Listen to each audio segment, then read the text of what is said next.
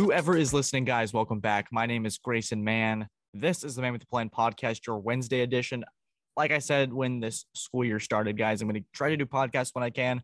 Incredibly busy, but when I have the chance to get our series regular on the show, I have to take it. Jackson Malone, for those who don't know, JEM Live host on YouTube, does NFL film analysis, just put out a video on Patriots cornerback Jack Jones.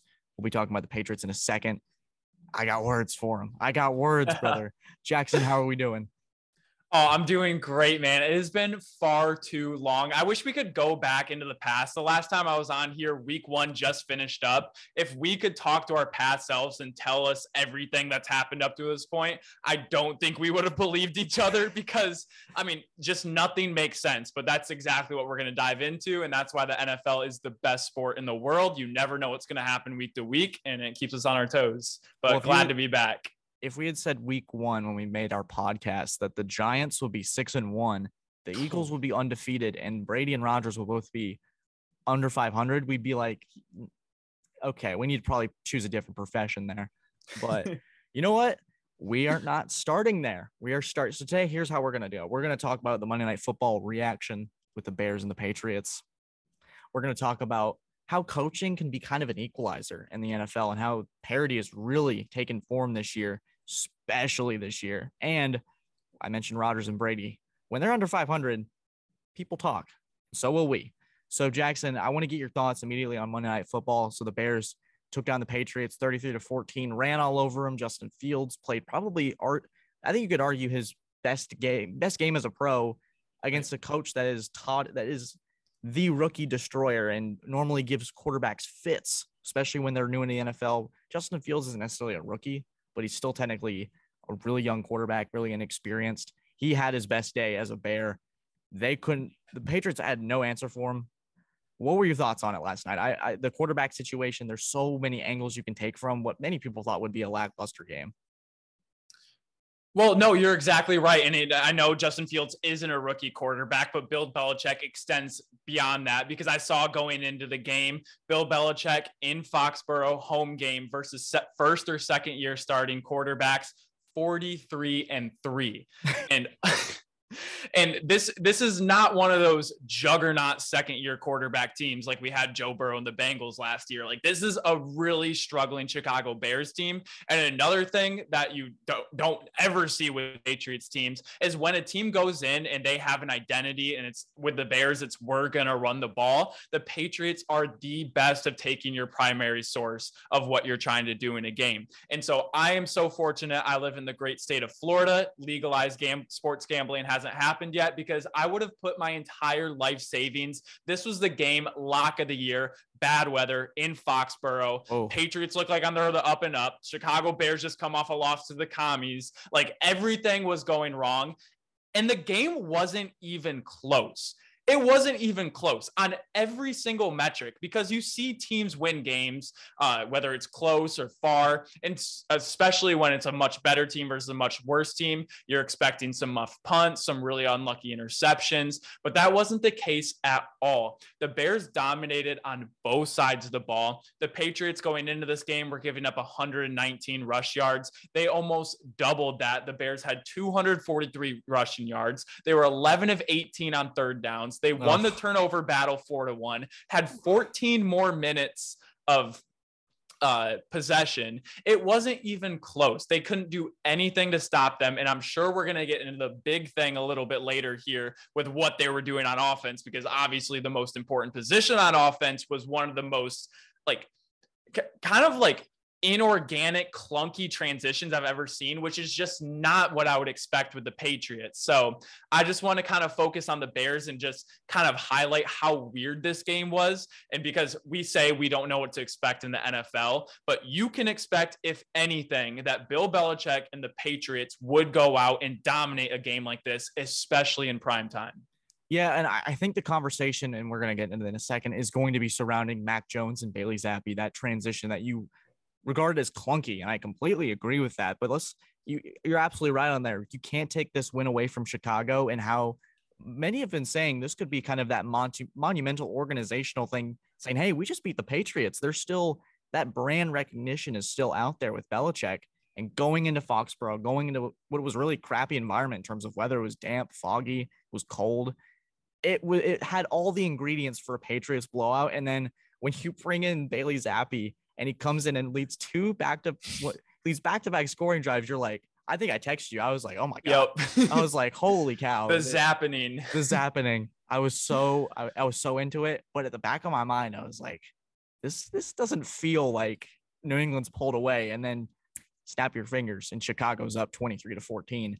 And the hype for Bailey Zappe uh, kind of started to die down. Two interceptions to end the game and a fumble lost. but you know what? We got to talk about the decision. Mac Jones, three drives, two three and outs, and an interception. My personal theory, I think Mac was not 100% healthy and that they rushed him back out. And once the tide was turning, the crowd was booing. It felt like Belichick made an impulse decision to put Zappe in, who was keeping the offense going. And I think it just, it, once you fall on that sword, it's tough to get back up. This is an interesting situation that the Patriots have put themselves in. No, you're exactly right. And so with quarterback transitions, it happens all the time. We see backups, we see rookies, we see people come in and take over the starting jobs, whether it's injury, they come in and start playing really well. But this was so inorganic because they said, okay, Mac Jones is good enough to play and they gave him three drives. Like his leash was so short. It's like you look at any quarterback in NFL history, they're going to have a span of three bad drives. So, what makes no sense to me is now you have awkwardness because next week, are you putting out Zappe and Matt or Mac Jones? And when it's so unclear, there's no, it's already hard enough to win. And when you have that going on on top of it, it's just so hard to deal with. And so, I think one or two things should have happened. They should have either let Mac Jones go out there. And let's say he struggles the entire game. Then you get your whole team, you get the fan base. Maybe they're booing the entire game. And now everyone's happy. And Bill Belichick can make an announcement saying, hey, we're moving for Zappe this point moving forward. Or you say, hey, Bailey Zappe's playing really well right now. We've won two games in a row. We look better than we ever had this season. We're going to ride the hot hand. We're going to give Mac Jones a little bit more time to rest. Three weeks coming off I've had so many high ankle sprains. 3 They're weeks tough. is quick to come back to play, especially at an NFL level. So now you have Mac Jones go out there, rush him out, not give him any sort of leeway to do it. And now you put Zappe in. And the only way this works out is if Zappe goes out and kills it and wins a huge game. But that didn't happen. And so now what? Now are we putting Mac Jones back in there? I just feel like it was so inorganic. And like we see the Colts, they just benched Matt Ryan and they went out and said, we're riding with Sam Ehlinger from this point on to the rest of the season. So, whether that's a good decision or not, I'm not exactly sure, but at least you're committed to something. A team, a franchise can go ahead and hop in behind it. But when you're going out there and drive to drive, the fans don't know, the team doesn't know. And from what I heard, the coaches didn't even know. This was Bill Belichick. I saw in his post game presser, he was talking about it was his idea that he was kind of wanting to play both quarterbacks, but he didn't tell anyone. Bailey Zappe thought he was starting up until kickoff. Mac Jones didn't even know that he was had a chance to get pulled out. Like it was all over the place and it just makes no sense. And again, what I was saying with this Bears team and how they won on the offensive side of the ball internally, this is so unlike the New England Patriots. Yeah, it's very wishy washy. And I think Belichick was, I think, trying to be too smart, trying to kind of play the play to his hand, be like, oh, I can be this crafty. I can wait till the last minute to make this kind of decision there's so many unanswered questions because they're not going to tell us everything. They're not going to tell us if Mac Jones rushed back himself or he insisted, hey, I'm good when he really wasn't. And he's not, maybe he's at 75% when he's should be probably at 100% to play the position, especially when you're riding that two game win streak. There's so many unanswered questions. So sitting in these next three games where you play the Jets who are riding high, we'll talk about them in a second. The Colts, who, while they still have Sam Ehlinger, there's a very solid roster built around them and then they play the Jets again at home in Gillette. So these next three games are crucial to whether you want to make the playoffs or you want to be a, a, top pick in the NFL draft. There's a lot of unanswered questions, and I think this was this is bad timing for New England, but it's not over necessarily yet. But I'm very concerned at the just because that's your franchise guy Mac Jones. You drafted him in the first round for a reason. You invested in him. Take him. He takes you to the playoffs. I I, I told all my friends and buddies said, "Hey, this would be a different conversation if Jones struggled last year. If he if he struggled, right. struggles into this second year, and then Bailey Zappe comes in and it's like this new transition and actually legitimate quarterback play, then yeah, there's a discussion to be had. But Mac Jones was fine last year, and we saw what he, what he can do when he's 100 percent healthy. So See, I don't, I don't even necessarily know if that's true, just because with what the Patriots did in the past, it was right, a yeah. much bigger deal. I mean, I don't, I wasn't necessarily like I'm younger. I was learning to walk while the whole Brady Bledsoe thing was going on. But Drew Bledsoe was the highest paid quarterback in the NFL. He was like Pro Bowler, All Pro, took him to the playoffs, like all of this stuff. So putting in Tom Brady over Drew Bledsoe was a bigger deal and more probably more shock value than putting in Zappe over a one year starter and Mac Jones. But I still think it's a bigger deal what they did last night just because there wasn't any sort of confusion like 20 years ago because yeah. that's exactly what they did. They said, "Hey, we're riding with Brady," even though it was like, "Wow," there was no confusion in it. Right. I I did listen to somebody connected to that situation, and what I what I listened to and read saying that Bledsoe probably had the worst camp of his life, and that Brady was out playing him. And then he goes into those first couple games. They say play the worst game against the Jets, and then Brady comes in and delivers that hot hand. So yeah, there's still that discrepancy there. That like everything, every situation is different. It's just this yeah. one is wacky, Jackson. It's wacky. so weird, so weird. But let's uh let's let's take the next step. Let's let's start talking about some some competent stuff that's happening yes. in the NFL. Please. Um, okay. NFL coaches. I, I think there's there's a laundry list of guys that can do it. There's a laundry list of guys that can't. And there are four teams that I want to focus on in specific. The Lions, not the Lions. Well, I still like Dan Campbell. The Jets, the Falcons. I'm sorry, sorry. Jets, Falcons. I want to focus on the the Giants. We're six and one. So the Jets, Seahawks, Falcons, and the Giants. Those four teams. All four of them in my mind at the beginning of the year, I picked to finish dead last or at least close to it. The Giants in the NFC East, eh, maybe with Commanders, not so much, but not make the playoffs. The Falcons yep. dead last with that roster. Um, the Seahawks with the rebuilding and Geno Smith, Drew Lock. I was like, okay, dead last. And you have the um the Jets dead last with with yep. the AFC East that continues to get better. I, I I gotta say I have been proven wrong, and I'm so happy that I have been. You got Robert Saleh, who's been playing who's really led this team to buy in. And even with Zach Wilson, who I'm not completely bought in on, they're five and two, they're winning football games. You have the Falcons, who have probably one of the worst rosters in the NFL, and they're making it work. They're three and four, but they're making it work. The Seahawks, four and three, making it work, just beat a quality Chargers team. Then you have the Giants. What what the hell? Six and one with Daniel Jones and company. Saquon has had a career renaissance. Daboll's gotten his guys to buy in from day one. Jackson, what are your thoughts on all these these teams and has coaching and especially this year been that equalizer to certain teams like the Chiefs or the Bills that a team that's so well coached can be that equalizer to talent at such a high level?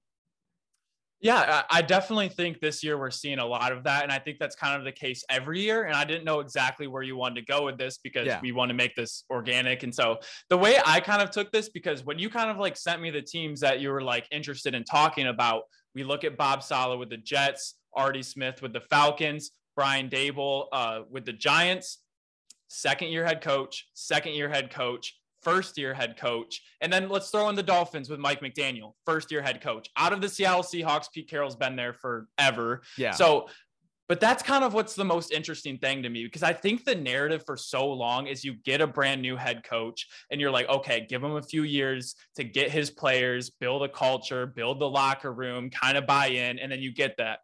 I think these guys coming out and doing what they're doing is proving that narrative completely wrong. And I think a lot of teams and a lot of coaches are going to get fired because of it, because what they're doing. And I think you're absolutely right, because with these teams, when they go up against opponents, roster wise, they are completely outmatched and outgunned. But what I think these teams or what these coaches have been able to distill, especially teams like the Giants, Jets, and Falcons, is they have no ego. I don't think that Zach Wilson has been playing particularly amazing. Daniel Jones hasn't been playing amazing. He doesn't have nearly any. I, I feel like I could go play wide receiver for the Giants. He's not throwing to anyone. They're stuck with horrible contracts. And so Brian Daboll, a great coach coming from Buffalo, he comes over and says, okay, what we're not going to do, I'm not going to turn you into Josh Allen because that's not the kind of team we have. We're going to lean into Saquon Barkley. We're going to build into our offensive line. We're going to run the ball. Daniel Jones, we're going to put you in position to rush 80 yards a game. That's what we're going to do. Zach Wilson, you're going to throw it 10 to 20 times a game, and we're going to win games. So, on the flip side of this, we look at some other coaches. First year head coach, Nathaniel Hackett, second year head coach, Brandon Staley.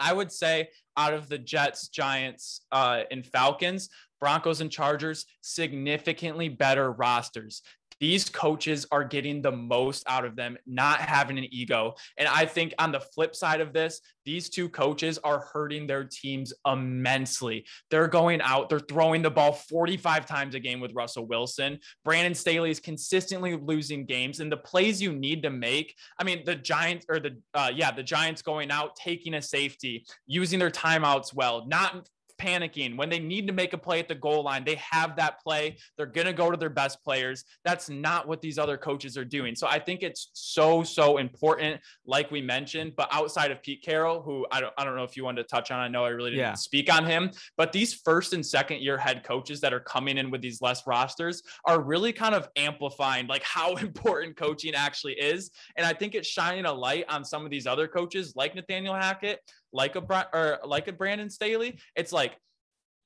your rosters are really really good, and your ego I think is getting in the way and bringing your team down.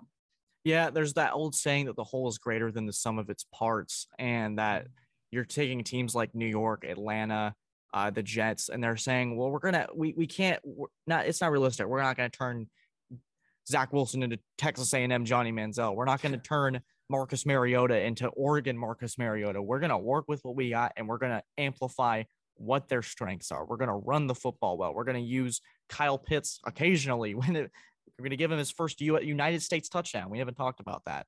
Yep. Uh, uh, finally becomes a, an American football player. But uh, then you have the uh, you have the Giants who said Saquon. We we we draft them for a reason. Well, I might as well use them.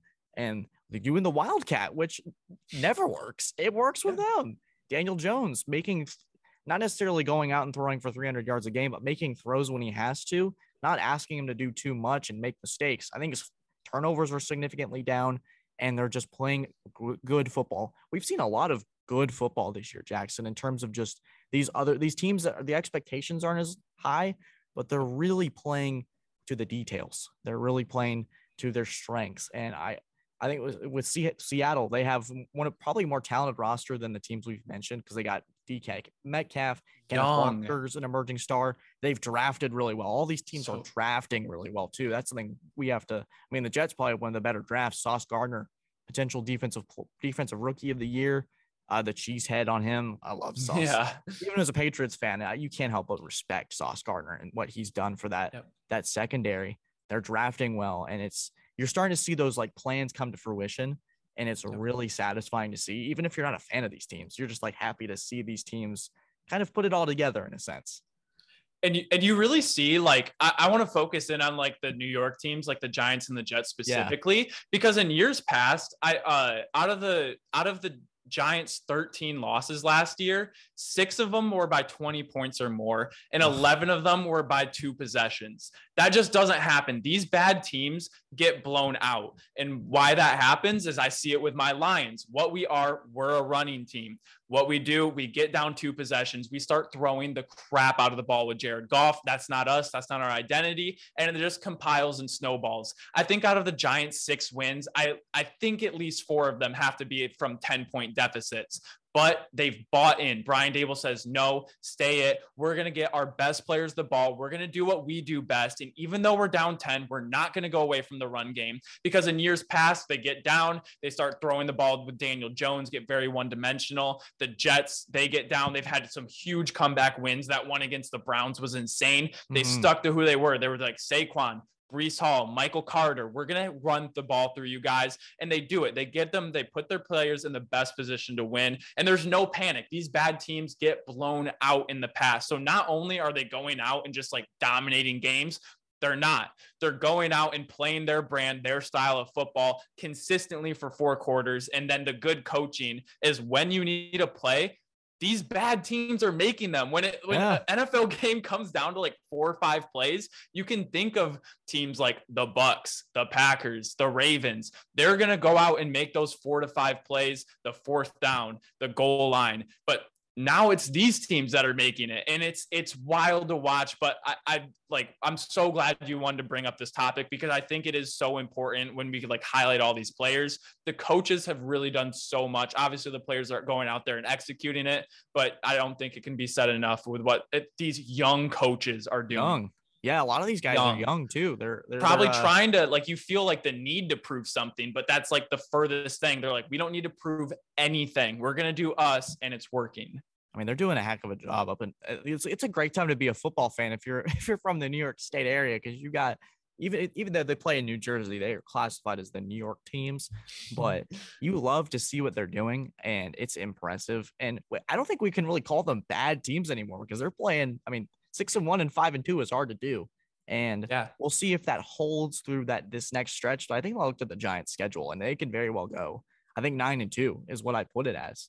They were playing. they're playing some really just teams that when I when they started three and I think it was three and zero or three and one, I was kind of like, yeah, well, it's still it's still the Giants. I'm not sure yet. And then they played the Packers, who will that win might not mean as much anymore, which we'll talk about. And then they played the Ravens with I thought, okay, this was the game where this the talent is gonna. That's where I got the idea is this talent with Lamar Jackson should yeah it should be that balancing. The balance should stop. yeah to stop there. And Lamar did. The Ravens do what they do and blow leads, but the Giants were able to capitalize, play their style of football. Thibodeaux crying after the game. I was like, man, Yeah. I gotta Yeah. talk about this. Well, they, they said he didn't care about football going Yeah. to the draft. That's I'm not listening to anything anymore. But I think I think I think you're right. Like when you said we can't call them bad teams anymore, I don't think you can because how many times? I mean, you as a Patriots fan, how many times have you look at a New England roster and be like, man, okay, like our team on paper isn't that good. How many times have you seen the Steelers be like, all right, our team isn't that good, but they come away with winning seasons? Like You guys, how many times I've looked at that New England receiving corps and been extremely underwhelmed? I think every I know. yes, I know. No disrespect to like Julian Edelman, but like you see Hopkins and Metcalf and Mike Williams and those guys, and you're like, you're just like, man, I'm so underwhelmed. Even with the Yeah. guys we have now, they uh, like you've seen the unlike Aguilar video, and I can't I can't rant about New England and their their their their, their roster because they're making it work. They're three and four. I still have faith, but these young coaches, man, make NFL make these games exciting. I, I'm no longer having these windows where I'm like, man, I gotta I, I could I could I could fall asleep for an hour right now and be fine. No, I'm glued in. Yeah. I'm locked in and I'm ready to go. Even teams that are real. I, this isn't a segment to say that even if you have a really underwhelm, underwhelming roster, that it's going to work out just fine because that's not really reality. Because there are teams like Cincinnati who have a great roster, Kansas City who have a great roster, Buffalo. Notice how I listed them all in the, the AFC. Minnesota's Yeah. got a great roster, but a young head coach who's yeah. made Oh, oh, another one, Kevin O'Connell. There we go. Kevin O'Connell's made made that that roster work, but he's also a genius coming from the McVay tree. But yeah, there's just there's a lot to be excited about if you're a football fan. I think if you can take anything away from this topic, guys, that you're listening to, is that the NFL has really been fun this year. The parity has been strong. There's a lot of teams in the middle. I mean, there's Kansas City and Buffalo up here, and Mhm. Philadelphia if you want to put them in that. There's a lot of good teams. Dolphins. Dolphins when Tua's not brain dead. There's a lot of good teams. I'm saying I'm sorry. I, it's it's it's how it is, Jackson. okay. Tua didn't deserve that. It's not Tua on didn't- Tua. It's not on Tua. But that, that's for another time. That's for another time. Moving on. Moving on. Moving on. But uh Jackson, do you, do you have any lasting thoughts before we get on to these uh the, the fall of the goats? Do we want to call it that? I think it's I think it's fitting that we're uh, sandwiching our topics between bad football, good football, bad Well, football. So Part of the the I didn't know if that was it's part of the man with plan sandwich. We just we stick it all together.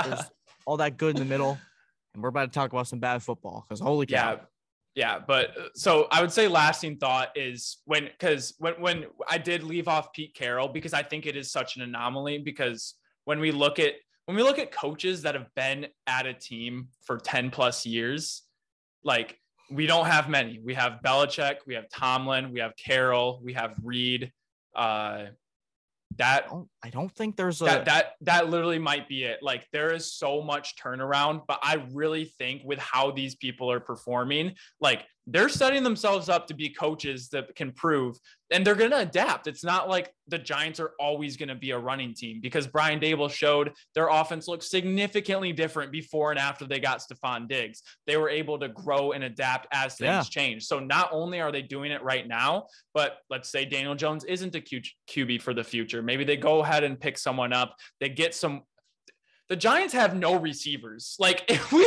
like I know you can't like pull up graphics or anything, but like I can't. they don't have anyone. Like I think if, if, I if they if I had start if I had a graphics team and we were like in a studio right now, I'd have some like producer pull up the giant statistics up on the screen just to Hmm. just to see it because it's it's Yeah. probably in like the bottom tier of the NFL. oh like yeah, but Wandale it's- they- Davis Stills or something like that. Like it's bad. It's Yeah. bad.